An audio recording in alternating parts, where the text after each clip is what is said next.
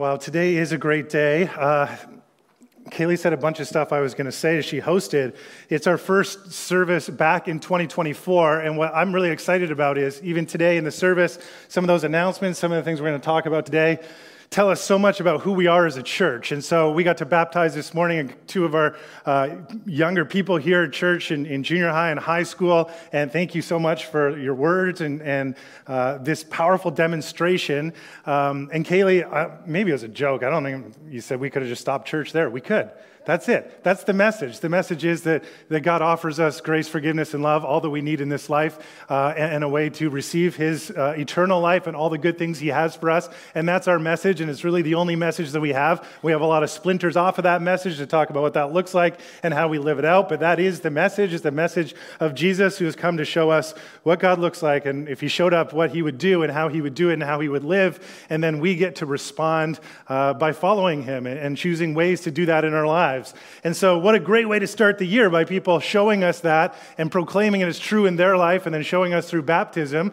There's something else Jesus said if you really want to find out about who you are, or even just do a little bit of a, a little bit of assessment on your heart and where your heart is this is a great way. Maybe that's a, a wonderful thing uh, to start the year of, is to say, hey, where is my heart? Like, what's really important to me, and how would I know? So, Jesus taught um, that where your treasure is, there also will your heart be? So if you want to know where your heart is, follow the money. It's a good assessment. In fact, if you just go through the last couple of months and you went through your bank account and where you put all your money, what you gave away, what you spent, what you saved, it would probably give you a pretty good indication of where your heart is, what's really, really important to you. Not just what you say what's important to you, but what's really important to you, because that's where, you know, we take our money and we, we, whether we are doing it consciously or subconsciously, we put our money on the, on the things we really value the most. So that's, if you got a ton of savings, maybe it's things like security. We got to make sure there's a lot of way. If it's spending, you can look at the things, you know, maybe it's, it's um, things that make you feel good, maybe it's things that make you look good. Uh, what are your essentials? All those kinds of stuff. They're good indicators of what's important to your life. So at the end of each year here at Westside, one of the things we do is we raise uh, extra money above and beyond uh, before uh, Christmas time, before the end of the year. And this year, uh, it was just called our Christmas Fund. And um, I just want to give you a bit of an update on that. Um, there's a few projects that we felt like as a church, it'd be really neat if this was really important to us. And uh, we'll kind of put it out there and see if, if people are up for it, if they want to invest in those things. And so there are things that we really believe uh, will make a difference in the kingdom. Um, one of them was we just need to take care of this building and specifically part of our roof over the lobby that's leaking because this building is a huge tool in helping us to uh, worship and to reach people and to do all the things that we do. And then we also wanted to designate a bunch of money to uh, Westside Church in Burlington that has started. And so, hi to all of you who are worshiping and meeting with us in Burlington even today. Uh, we've been so excited to work with a group of people to plant this because we believe that through that church in Burlington, God's doing a kingdom thing and He's going to continue to bring uh, change and transformation to people's lives. Uh, some who are already part of that community, but also for the city of Burlington. And we want to see them uh, to continue to, to reach out into their, their city and their neighborhood and share the love of God in very practical ways and invite people to know Jesus and uh, to get the help that He offers in, in just practical ways and emotional ways and spiritual ways. And so we wanted to make sure that as they've done some construction in their new space and, uh, and just continue to launch, that they're resourced. And I think that's a huge kingdom project. I think, by the way, just to remind you, this is so important for us as Westside, for us to be in the mindset that we're not just about those of us who are already here in a room, but that we are looking for kingdom opportunities. And to, so to, for us to say we want to partner with people who are doing something in the city right next to ours, and for those of you in Burlington, hopefully to feel like we're all part of something and you're part of helping us do what we do here in Hamilton is a monumental thing in God's kingdom. I think it's so beautiful and wonderful. And then the third project, we want to uh, partner with some organizations and people who are, are, just working hard to meet practical needs of people who are experiencing homelessness or uh, almost homelessness or just having a hard time uh, with enough to, to eat or paying their rent and to help uh, those people in our city. So we want to partner with HATS and Gore Park Outreach. And so we just looked at that as we were planning as a board and a staff back in the fall and praying about it and asking God to put some of those projects on our hearts and our minds. And then uh, we just asked you uh, if you you would, um, if you get behind that and if you would give and be generous towards it. And uh, this year, our goal was $100,000. It's a lot of money. Last year, we raised $60,000, and uh, we partnered with Ryan's Raise, a great foundation um, run by a couple here in our church. And uh, one of the amazing things was you guys supported that, and we helped uh, them do a bigger project. And uh, Ryan's Place, a home for kids who have um, disabilities of all different kinds in Guatemala, uh, could come, a place where they could come and get care and, and their basic needs be met, and people that love them and care for them. And the amazing thing was last year, uh, a bunch of you, us together, we supported that. Um, and, and the Martzes who run the foundation, they, uh, they, they did a bunch of work. Uh, you know, we just helped. Um, but within a year, that place is built. And we were able to tell you at the end of, uh, the end of 2023 that there's people using it. There's kids who are being cared for. Because when you give to God's kingdom, you see people's lives change. It's amazing. It's remarkable. So then this year we came, and our goal granted is a little lofty right to go to from 60000 to $100000 but some things that were really on our hearts. And so um, we just want to let you know, know where we're at today um, and what you guys have brought in. And uh, we didn't raise $100000 we raised $127000 $627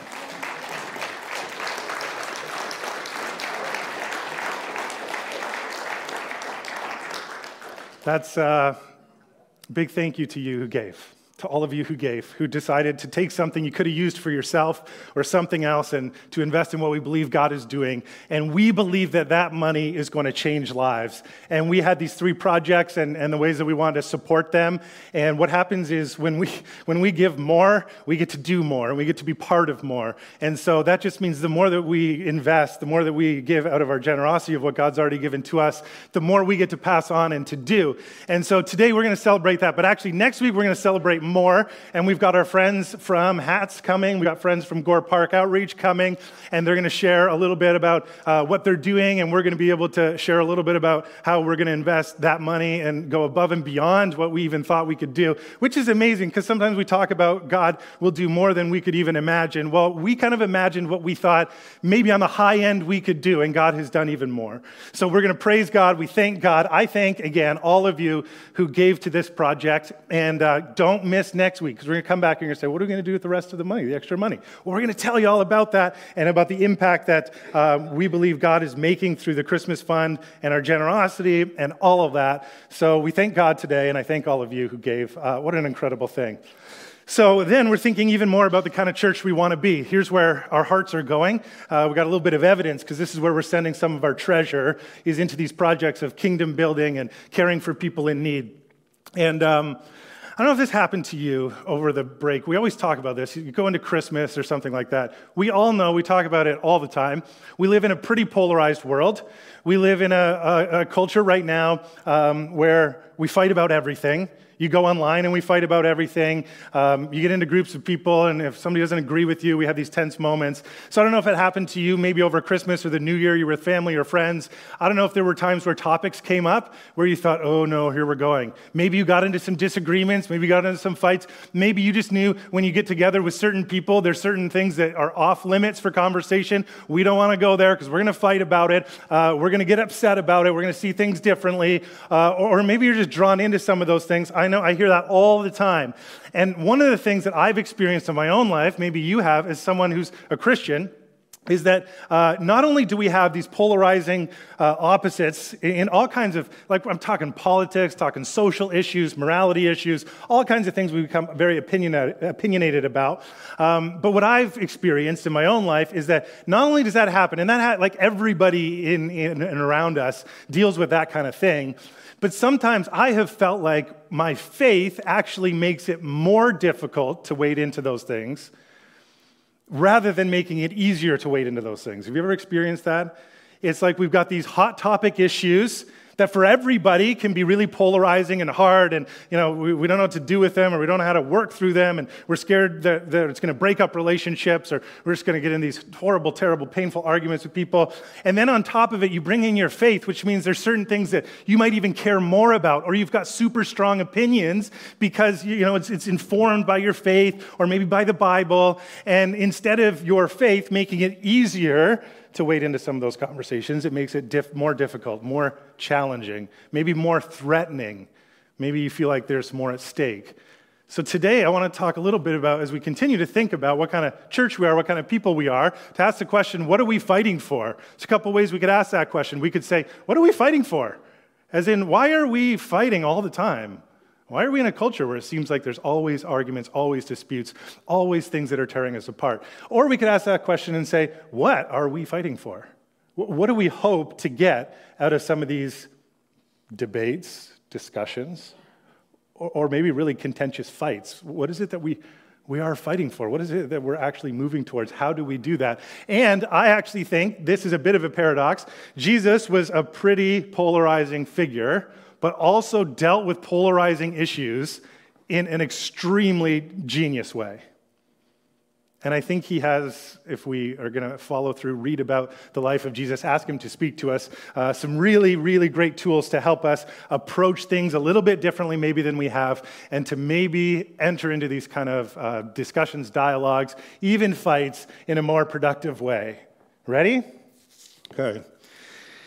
In the ancient world, Christianity um, was remarkable. And we read about that in history, even from a very uh, objective view. So, even if you're not a Christian, you have no faith in Jesus, if you just look at, there's certain historians that have spent their entire careers asking questions like, why is it, again, even if you don't believe that, that, Jesus is the Son of God or resurrected or any of the things that Christians basically believe, in history, there's historical problems with how did this relatively small group of people who were following a, a leader who was crucified by the Romans, and really no serious scholars in history debate that. We all know that happened, that he was crucified.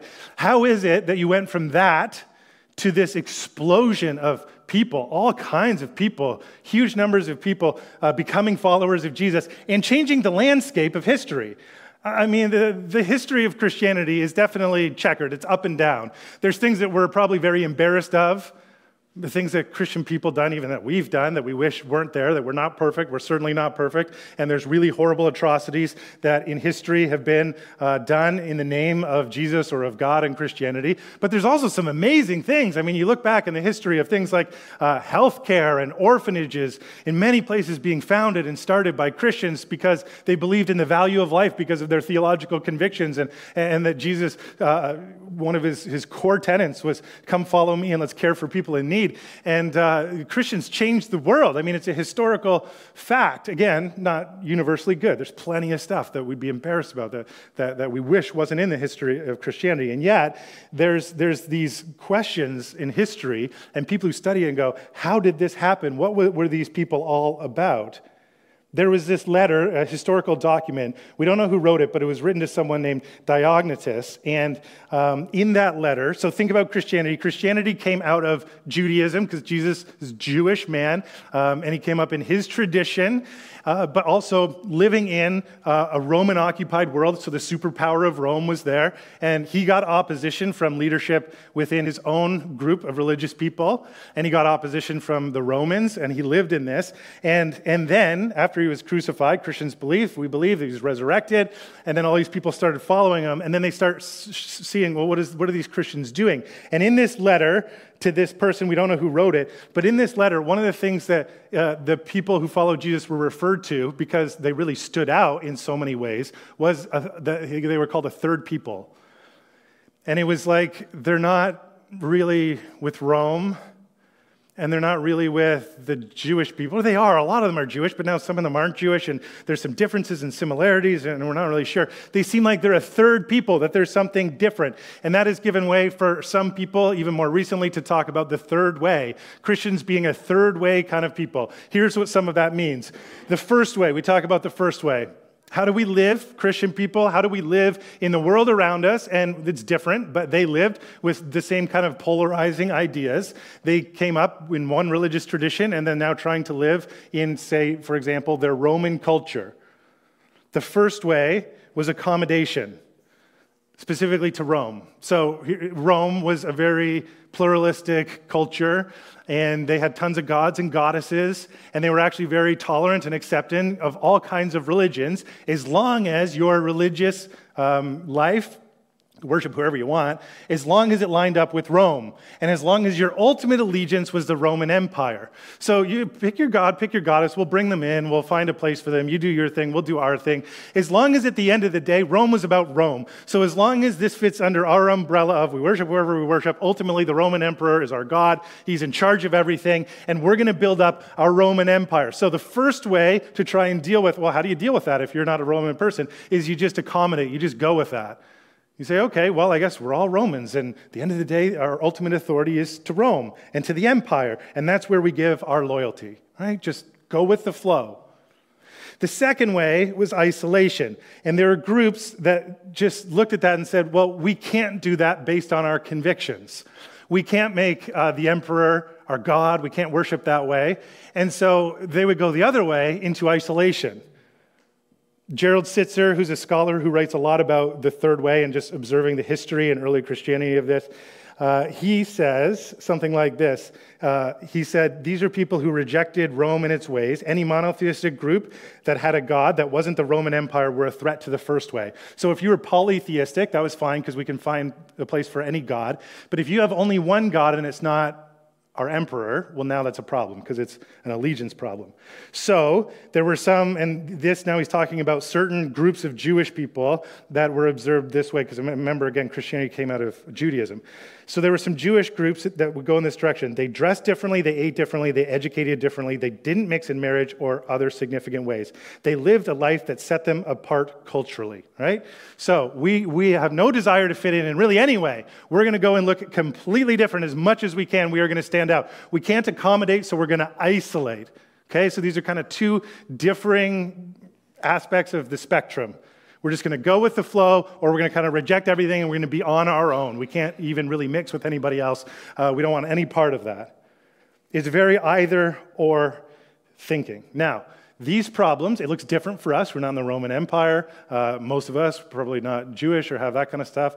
Um, but we have similar predicaments. We go into a world where sometimes we feel like maybe we don't belong, and we're asked questions to line up on one side or the other.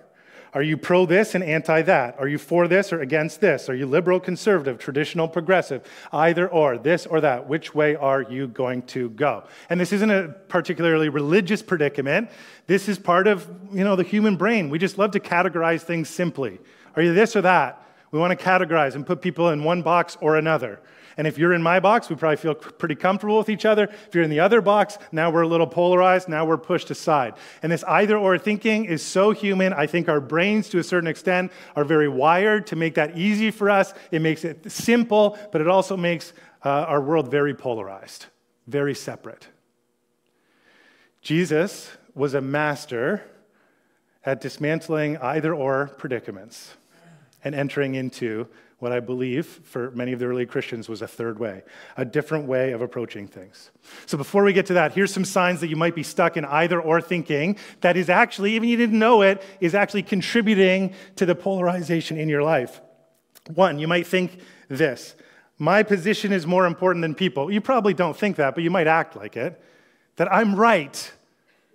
And even from a religious person, I'm right because it's in the Bible and I'm, I'm following the Bible. But your position becomes more important than the people around you. Being right becomes kind of the most important thing. We all think we're right. Because if you didn't think you're right, you'd change your mind. Everybody thinks they're right. Number two, I'm more judgmental than generous.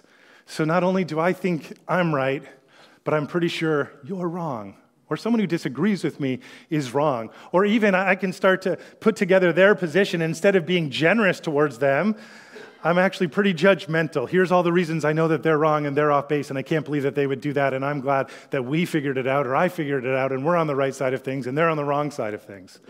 Or then, thirdly, you, you just, it's not just that I disagree, but I demonize. So now this is not just, I have a disagreement. Somebody in my family, they you know, have a different political view, a different moral view, a different social view. Or somebody outside of, of our family that we're just interacting with. It's not just that we have disagreements, but now I'm, I'm attaching um, what I think is, is their bad opinion to who they are. And now it's not just people I disagree with, it's those bad people.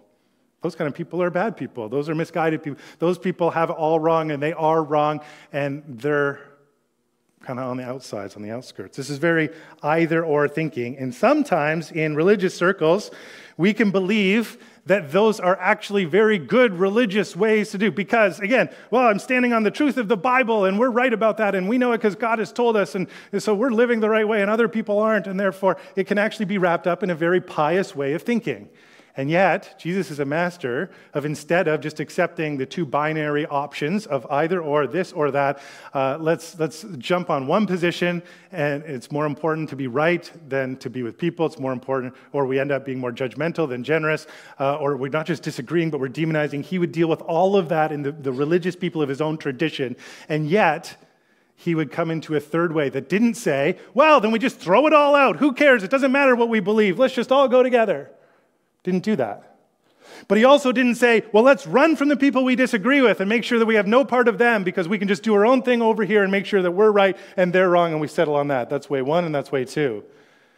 Jesus now enters into a third way. And Jesus, by the way, they're always trying to trap Jesus. People are always trying to trap Jesus with these either or binary. Are you this or that? What do you believe about this hot topic? In his day, the issues, some of them overlap and some of them are same. But Jesus would get into debates about the Sabbath, what you can do or not do on the Sabbath, on divorce, on whether or not you can pay taxes or should pay taxes to Caesar. And they come with them, and these are the hot topics of the day. These are the ones that people would have said it makes a difference if you're in or out based on what your position is. And instead of just going, oh, so many times lining up with one or the other, Jesus goes uh, deeper and finds a third way. Now, you might say, you could look at the, if you look for that, by the way, you start reading through the Gospels and you see Jesus do that with that in your mind, you'll see that he does it all the time. does it Matthew chapter 13. You ever think of, is the world getting worse and worse or better and better? Some of us are convinced the world's just getting worse and worse and worse, and there's nothing we can do about it until Jesus returns and takes us to heaven. And other people, more traditional, other people, more progressive, no, we're working towards good and we're getting there uh, step by step and we can do it. You know what Jesus says?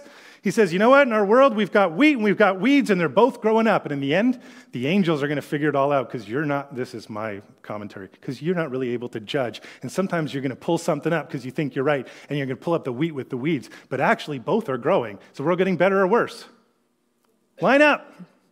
And Jesus goes, Both of those could be true. And you got to be careful because you're not always a good judge of what's wheat and what's weeds. Oh, it's a good third way principle. Now go think about that. Do you know where Jesus, uh, most notably, maybe enters into the either or thinking? A lot of times he avoids it, but not always. So if you read through this, you can say, ah, I, found a, I found an exception. Yes, you can find exceptions. You want one? Maybe the one that jumps out to me the most? Matthew 25, sheeps and the goats. At the end of things, the Son of Man, Jesus is going to come back. He's going to judge uh, how everything's doing. There's going to be people like farmers do sheep and goats, one side or the other, very clean cut. And do you know what it's about? What'd you do when someone was hungry? Thirsty, naked, in prison, without clothes?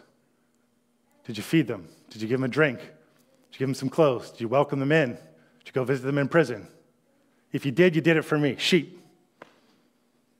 If you didn't, you really didn't understand me at all. Goat.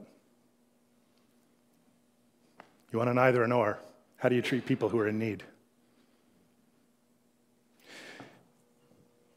Third way. What's the third way? The third way is the way that followers of Jesus, I think, are encouraged to live and to approach things. Another quote from Sittser, who's uh, the scholar who studies this. He says uh, about Christians they live in their own countries, but only as aliens. They have a share in everything as citizens and endure everything as foreigners. Every foreign land is their fatherland, and yet, for them, every fatherland is a foreign land. Christians believed in the reality of another and greater kingdom over which God ruled. It was a spiritual kingdom, not of this world, but certainly over this world as a superior and supreme for this world's redemption, and in this world as a force for ultimate and eternal good. It is a kingdom that doesn't line up with your, your political party or your ideology. You can't find it anywhere else. It's a different kingdom, but it's not one that doesn't enter into this world. It's one that is intricately involved in this world, but it's another way of doing things entirely. So the Christians people felt like, in one sense, we're completely alien, and yet we've made this our home. We're investing in it, we're investing in God's goodness to change it. Here's just some quick applications. And we're going to build off of this each week over the next few weeks. So please come back, continue, and we'll continue to talk about this. If you feel like there's so much more to talk about, please come back next week or listen online if you can't make it. The third way, just as a reminder, it is not accommodation. It doesn't mean we just do whatever. It is not isolation. It doesn't mean we just completely leave our culture and try and be on our own and don't interact with anybody. It is not a middle or moderate position. So it's not just, oh, somebody thinks this on a far end of the spectrum, somebody thinks this. Why don't we just compromise in the middle? It's none of those things. Here's how Jesus enters into it. When Jesus asks to weigh in on a polarizing topic, he, number one, refuses to simply choose one of the options. So, this is a great strategy. I'm not just going to pick one. Just because you've only given me two options doesn't mean there's only two. Number two, he reframes the issue, pointing out problems with the binary options. So let's think about this in a different way. Number three, he then reveals an appropriate kingdom response. So you've given me two options. I'm actually going to find another one that matches with the kingdom of God as a follower of Jesus, and then find an appropriate response that might not be either option that I was given. The third way, then, is a stance that rejects the either or political or cultural alternatives offered in our society and seeks a different approach, one where our number one loyalty is the kingdom of God, is following Jesus. Amazing, right? Okay, how do we do this? Really quickly. Number one, three ways to live out the third way. Number one is humility. Um, to be able to say, I could be wrong. If all we do as religious people is just say, well, we're right because we have the Bible and because God told us, that's not going to be helpful. And in fact, even though we have the Bible, you, you might have noticed this even with the people sitting all around you. We disagree on all kinds of stuff, we interpret it differently. And so we have to have a little bit of humility. Jesus put it this way, and he enters into the idea that, listen, when we think it's all about I'm right and everybody else is wrong, that uh, people disagree with me, that's very judgmental. So he said in Matthew 7, and why worry about the speck in your friend's eye when you have a log in your own eye? Why go to the whole world and say, ah, you guys all have it wrong, and ignore the fact that you could be wrong? How can you think of saying to your friend, let me help you get rid of that speck in your eye when you can't see the pass the log in your own eye? Hypocrite. First, get, the, get rid of the log in your own eye, then you will see enough to deal with the speck in your friend's eye. You need some humility to know I could be wrong. We could be wrong. And you say, Does that mean we're giving up our Christian convictions and we're questioning the Bible? No, no, no. Humility. I could be wrong. Maybe I read that wrong. Maybe I've interpreted that wrong. Maybe I'm living that out wrong. Maybe I'm not seeing that clearly because all I'm doing is looking at everybody else and how they're wrong instead of changing my own perspective. Humility is going to go a long way. That doesn't mean you become wishy washy in what you believe, it just means you search for a more humble position. Number two, we will need grace to collapse the categories. So, this either or, polarized thinking, creates categories. We like the categories because they make things simple. You're in, you're out, you're right, you're wrong. Um, these are the people that get it, these are the people that don't. That's wonderful. Over and over and over and over, Jesus tells stories that collapse the categories, that puts people on even ground. Actually, the people who always thought that they were in were the people who had the hardest time with Jesus, and the people who were convinced that they were on the outside were the people that loved Jesus most because he showed them grace. You know an example? The parable of the prodigal son. Why do we call it that? There's two sons. Here's how most of us remember the story. The prodigal son, he's kind of the, the bad kid. He takes his father's inheritance, insults his father. He goes to a far land, he squanders it. Uh, wild living, party lifestyle, loses everything, comes back to the father with his tail between his legs and says, You know, he's ready to have this speech. I'll work for you. I'll, I'll be your, your servant. Just accept me back. I need something to eat. And the father greets him and wraps him up with a hug and throws him a party, gets the fattened calf, and they have the whole thing. Wonderful. And we kind of go, Oh, that's a cool thing. So if you've done wrong, you can come back and God will forgive you. True prodigal son, younger son. But the older son is the one we often forget. It says now his older son was in the field. This is after they're throwing a party at this moment for the wayward son. The older son was in the field, and he came to draw near to the house. He heard music and dancing, and he called one of the servants and asked what these things meant. And he said, Your brother has come home, and your father has killed the fattened calf because he has received him back safe and sound. Such grace.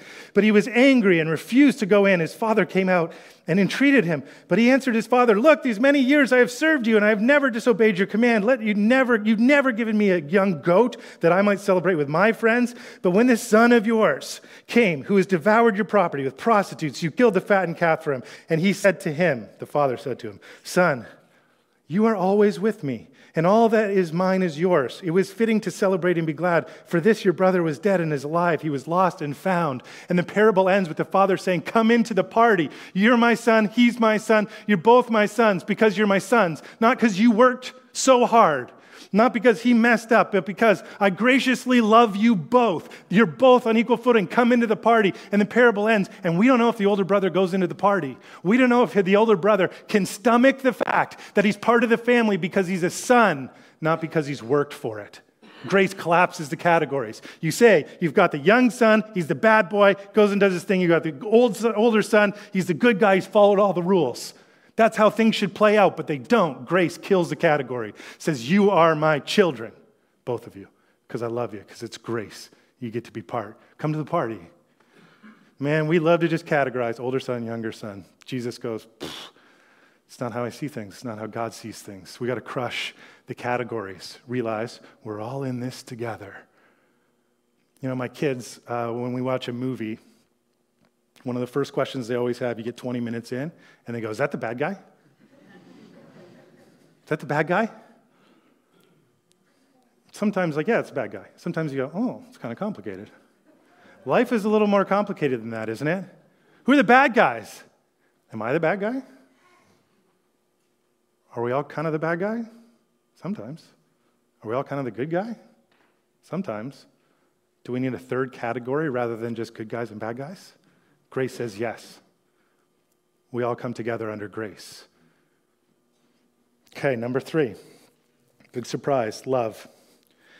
For Jesus, uh, and part of backing up to those categories is everyone is created in the image of God. This is the doctrine of the imago Dei, the image of God, that everyone ultimately is created in the image of God, which means the way we treat people is this person, even if it doesn't mean they're always doing something right or good, sometimes they could be doing something that's very painful or harsh, but I need to remember that under all of that, everyone's created in the image of God. Me, you, people that disagree with me and you, people who act differently, people who do good things and bad things, all created in the image of God. Jesus is clear about this when he talks about nonviolence. You know why for Jesus he says, "Hey, we can't be violent people. We can't we can't be killing people. We can't be hurting people." And you'd say, why? Like justice. And if somebody does something wrong, they need to be punished. And if they do this to you, you got to do that back to the, them so that they know that they can't do that. And that's how the world works so much retaliation. And Jesus goes the other way. And so if we're going to break down the polarization, we might start with humility and then break the categories of grace and then say, here's where we need to be creative. Even in contentious situations, even where somebody is doing something wrong and hurtful and painful, how do we respond rather than in retaliation in love? And this is where instead of, oh, do I just let them do whatever they want to do? Or do I treat them the way that they're treating me if they're treating badly? We need to say, those are two categories that maybe we need to say, is there a third better option? And love is a better way. A way that doesn't just say, oh, injustice can continue to go on and we just do nothing about it. But also a way that says, but it doesn't mean I enter into that injustice and do to you what you do to me. Here's what Jesus says You have heard the law. By the way, this is in the Bible. So a good prediction, you can use the Bible in really terrible ways. You've heard, you've heard it said in the Bible punishment must match the injury an eye for an eye and a tooth for tooth. So somebody injures you, you injure them back. The biblical reason in the Old Testament for that is that you don't go beyond that. So you can't hurt somebody even more than they hurt you. But Jesus goes the other way. But I say, don't resist an evil person. If someone slaps you on the right cheek, offer the other cheek also. Now, what does this mean? Um, somebody hits you on the right cheek, uh, means that they've backhanded slapped you with their right hand. That's how this would have looked in this culture. He says, offer the other cheek, which is not saying you can just hit me. It's saying if you're going to hit me, hit me as an equal. It's showing the injustice and standing up to it. Then he says, if you're sued in court and your shirt is taken from you, give your coat too. Okay, so Jewish people, Jewish man would have two garments your shirt and your coat. So if somebody takes one from you in court, is suing you, I, you know, they're against you, right? We'll give them the other one. Well, what does that end up in? Now you're naked in court. It's supposed to be funny. Jesus being funny. He's going, show them the injustice. Don't just give up into it. But don't, you don't have to sue them back. You don't have to fight them. Just go, okay, well, then take everything from me. Make it look ridiculous. If a soldier demands that you carry his gear for a mile, go two miles. Soldiers were only allowed to make you, they could make you take their gear for them, but only one mile. And they would actually get in big trouble if they went further than that from their higher ups. And so if you said, oh, this is injustice, but instead of fighting against you as a soldier, which isn't going to work out good, I'm going to show the injustice, but I'm going to, I'm going to serve you. I'm going to go another mile. And they would probably stop you and say, no, no, we can't do this. If, if, my, if the people I report to see this, I would be in big trouble.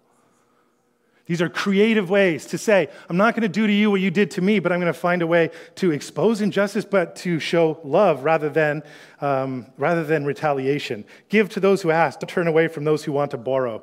And then he says, You've heard what the law says love your neighbor and hate your enemy. Something we all believe. Love the people that are like you and forget the rest of them. But I say to you, love your enemies, pray to, for those who persecute you. In that way, you will be acting as true children of your Father in heaven. Why do we do it this way? Because this is what God is like. For he gives sunlight to both the evil and the good, and he sends rain on the just and the unjust alike. Why would you enter into a loving response rather than a retaliatory response? Why be creative and come up with a third way? Because that's what God does. He's gracious and loving to good people and to bad people because He crushes the categories and He offers that to those people and lets them choose to receive it or not to receive it. It's beautiful, it's challenging. It is a third way. So, simple question, very profound question though. What or who do you need to see differently in light of God's kingdom? Where do you need to look for a creative third way instead of just uh, accepting the two options that perhaps you've been given? What kind of church do we want to be? And I've said it before, believe it with all my heart. It is not that we want to be more conservative or liberal, not more traditional or progressive, not more this or not more that, but to be more like Jesus. And so, Heavenly Father, we thank you for showing us what you're like in Jesus. Um, these are really difficult things for us to learn. And so, we pray that you'd help us to take uh, what you've told us and uh, to turn it over in our minds and our hearts and to make it part of our lives. In Jesus' name, amen.